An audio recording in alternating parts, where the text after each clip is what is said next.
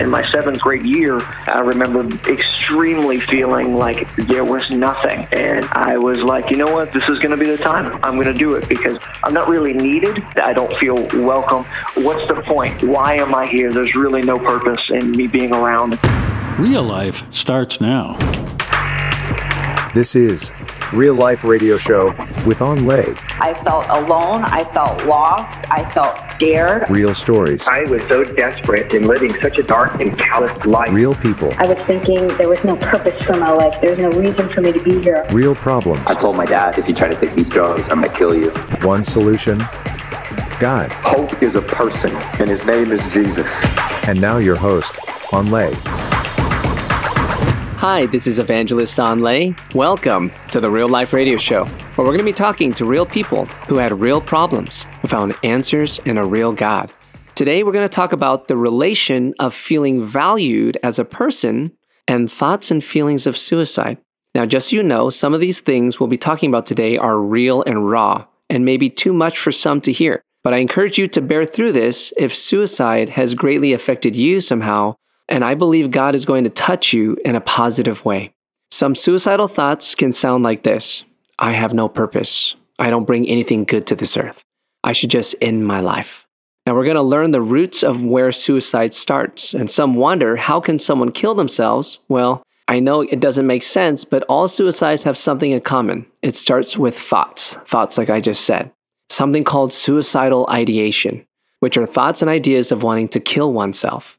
Now we're going to have Blake Riccard on the show, who grew up feeling like he had no value and he almost tried to commit suicide at a very young age. Blake, welcome to the show. Hi, it's great to be here. Blake, it's great having you with us. I'm really glad that we're talking about this tough subject because I know that at least 6 million people have thought about ending their lives, and those are only that admit it. I understand you grew up in a fatherless home. Tell me how that impacted your young thought life. You know, it was very difficult for me because there was a lot of unknown things in my life because my father was never there and I always wondered why. Mm. And there were times where I would ask my mom and she would never really give me a straight answer. It would always be like a kind of a you don't need to know type deal or something like that. So there was a big portion of my life where I struggled with knowing who I truly was because I didn't know who my dad was. So it's like I only know half of where I came from. Wow. I think there's a lot of people who can relate with that thought pattern. But I understand that your grandparents started to raise you. And since you already had this wondering of who your father was, I understand in this time people really made fun of you a lot. You didn't have a lot of friends and you went through a difficult childhood at school. Tell us a little bit about that. It's definitely very, very hard not really having anybody. All I ever wanted to do was kind of fit in, especially not knowing who I was and having that part of my life that was missing. I wanted to find something that could fill that spot, and friends were really all that I could think of. And no matter how many times I tried to be myself, I tried to be somebody else, I was always made fun of or picked on. And I felt alone for a long time. And it was like no matter what I did, it was never enough. Wow, that's a lonely childhood. I understand this caused a lot of internal anguish and you sought fulfillment in alcohol and drugs. Tell us a little bit about that. Yeah, there was so much hurt that had built up, and I felt like there was nothing else left to do except turn to something that could take the pain away. It really made me feel better. And there were times where I would go to school borderline intoxicated because I would drink whatever was at my house before I went to the bus stop, or I would smoke a pack of cigarettes and bury it in the yard so nobody knew because that was how I coped with everything. It made me feel like everything was going to be okay. And in the eyes of some people, it made me look cool. Mm. That is a reason why a lot of young people find solace in alcohol and drugs because if everyone else is doing it, why not me? But for you, it was all about finally getting that acceptance and to try to solve that pain from the inside, but mainly getting that acceptance. Is that right? Yeah, I was accepted. I grew up with my cousins that were kind of like my brothers, and they saw me as the younger kid that would really never be anything. I was never as cool as them. I was different. And when I started doing stuff like that with them, it made me feel like I was finally one of them, like I could fit in and really start to be as cool as they were, be part of that inner circle. And then when that transitioned into school, there were people that I got to know that did that in my school circle. And I'm like, well, maybe if I let them know that I do the same thing, we'll start hanging out, we'll start doing these things together, it'll all be a good thing. Hmm. But I understand that you soon discovered that these friends' acceptance with the drugs and stuff was somewhat shallow. And in the end, the drugs and alcohol didn't solve the fact of not being fulfilled. I understand you started thinking some different thoughts that year, specifically thoughts of killing yourself. Most definitely. You know, obviously at this point, I've been struggling with the same thing for a long time. One of the big things that really played into not being accepted and being different when I was in elementary school was that my grandmother worked at the same school that I attended. So, you know, you kind of get outcasted for something like that. People are like, hi, your grandmother works here and you're such a nerd or a dork and mm-hmm. stuff like that. So when I had made it to middle school, I broke free from that because she was no longer around. So there were things that I could do that she was no longer aware of and I could go home like nothing was different. So I did everything I could to fit in and found myself in literally every crowd, whether it was the emo crowd, the punk crowd, the fill in the blank crowd. I was always trying to be a part of it. And when it didn't work, I moved on to the next one. And eventually it just got to the point to where I felt like nothing was ever going to be good enough. And in my seventh grade year, I remember extremely feeling like there was nothing. Mm. And the only thing that I could do was keep drinking and smoking my problems away. And one day when I was left home alone, I was like, you know what? This is going to be the time. I'm going to do it because I'm not really needed here. I don't feel welcome. I don't feel like, what's the point? Why am I here? There's really no purpose in me being around if nobody wants to be around me. Wow. You know, I think that some of our listeners can relate to those thoughts that were going through your mind. Did these thoughts just randomly pop into your mind? I had been thinking about it because, again, really not being accepted and everybody pushing you around. There was always that lingering thought of like, if nobody wants me to be around, then what's the point of me being around? So I had always kind of had it in the back of my mind, but never really officially thought about actually doing it or attempted. It was just a thought that was there, you know? Hmm. Now, I understand that after thinking about it so much, you moved into the next step, which was planning it out and thinking about attempting suicide with a knife in your hand. Tell us a little bit about that. So I sat at my dining room table. There was nobody around, and I took this kitchen knife and I was going to stab it in my leg. I was ready. I was talking to myself. I'm like, you know, this is it. Nobody wants me. Nothing is ever going to come of this. There's no purpose for me here, so I might as well do it.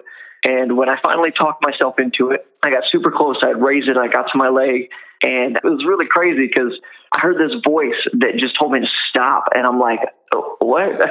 I had to look around. I thought I was going crazy because I was home alone. So obviously there's nobody else in the room. And I'm like, where in the world could this voice possibly be coming from? Did somebody break into my house? What's happening right now? And then I started to have this conversation with this voice. Like the voice was telling me, you need to stop this before something goes horribly wrong. I'm like, but why? I don't get it. Why shouldn't I do this? And the voice began to tell me things that I didn't necessarily believe, but for some reason it was talking me through not doing this. Wow, that is fascinating because first you're thinking really bad thoughts towards yourself, and it was like you're being cornered by your own thoughts. And then it sounds like God came through and started talking to you. Now, let's stop there, Blake. I want to have you on our next show to break down and hear more about this experience and how it turned into a full blown faith as a Christian. Thanks so much for being on the show. You're very welcome. Thank you. Hold on. I have some deep things to share with you right after the break. Listen, my friend, you are in a spiritual battle, and there's a spiritual battle right now for the soul of our nation. The Bible says we overcome the power of the enemy by the blood of the Lamb and by the word of our testimonies. And friend, I need your help spreading this show to all 50 states all across the USA, and that takes money to broadcast in each city. You can help by being a stable monthly giver of our ministry, Awakening the Nations. We are a ministry who's committed to preaching the gospel all across the world. Partner by going to awakeningthenations.com, and we believe America shall be saved. Real Life Radio is a ministry of Awakening the Nations, a 501c3 nonprofit organization that depends on your donations. If you would like to find out more about Awakening the Nations or make a tax deductible donation, please visit our website at awakeningthenations.com or call us at 877 480 4477. That's awakeningthenations.com or 877 480 4477. More real life starts now. Welcome back to the show. Where we're going to go deeper into what you just heard. So, what do you think about this? I think that Blake reveals a common idea or thought that can eventually pass through anyone's mind, and that is what happens if I lose my value? It seems to me that Blake was really being convinced that he has no value, no purpose. And I think there are times in our lives where we can go through situations where we can feel that way. But is it true? Let me be one to tell you it is a lie. And no matter when or where, it's always a lie. You have value. No matter if you lost a job, you got rejected by others, or you're going through a divorce, you may be in prison, guess what? You still have value to God. You may say, What? Well, how? Do you know when God made you, He didn't just lazily make you, but that He created you with such detail, such accuracy? It's written in ancient scriptures about how you were made. It is written in Psalms 139, 13 through 14. For you formed my inward parts. You covered me in my mother's womb. I will praise you, for I am fearfully and wonderfully made. Marvelous are your works, and that my soul knows very well. My friend, you are not an accident. You are not some haphazard person with no true purpose. If you exist, you have a purpose. But maybe that purpose is misguided. Maybe that purpose you feel has been lost like you don't have one. How can you change that? It is written in Romans 3:24 through 26. Being justified freely by his grace through the redemption that is in Christ Jesus, whom God set forth as a propitiation by his blood through faith to demonstrate his righteousness, because in his forbearance God had passed over the sins that were previously committed, to demonstrate at the present time his righteousness that he might be just and the justifier of the one who has faith in Jesus. You see, it's written that Jesus redeemed you from all of your failures, your mistakes, all your sins, so that you could discover your true potential and purpose that God has for you. Have you received this redemption? Because Jesus came to redeem you, He didn't come to throw you away. And I know someone's listening right now, and maybe you feel, I don't know, a little thrown away. Maybe you feel a little outcast. Maybe you feel a little useless.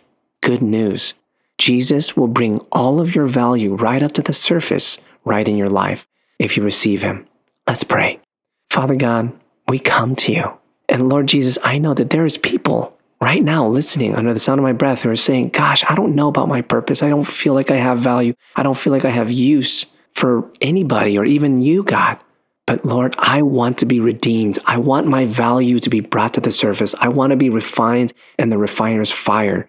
Lord Jesus, you are the one who made us. We surrender to you, Lord, so that we would be like clay and you would be like the potter, that you would shape our lives into the destiny that you have for us, Lord. We ask for this in Jesus' mighty name. I hope you're blessed by this testimony, and I know that your life was touched. If you want to know more about us or to make a tax deductible donation, please check us out at awakeningthenations.com. That's awakeningthenations.com. See you next time.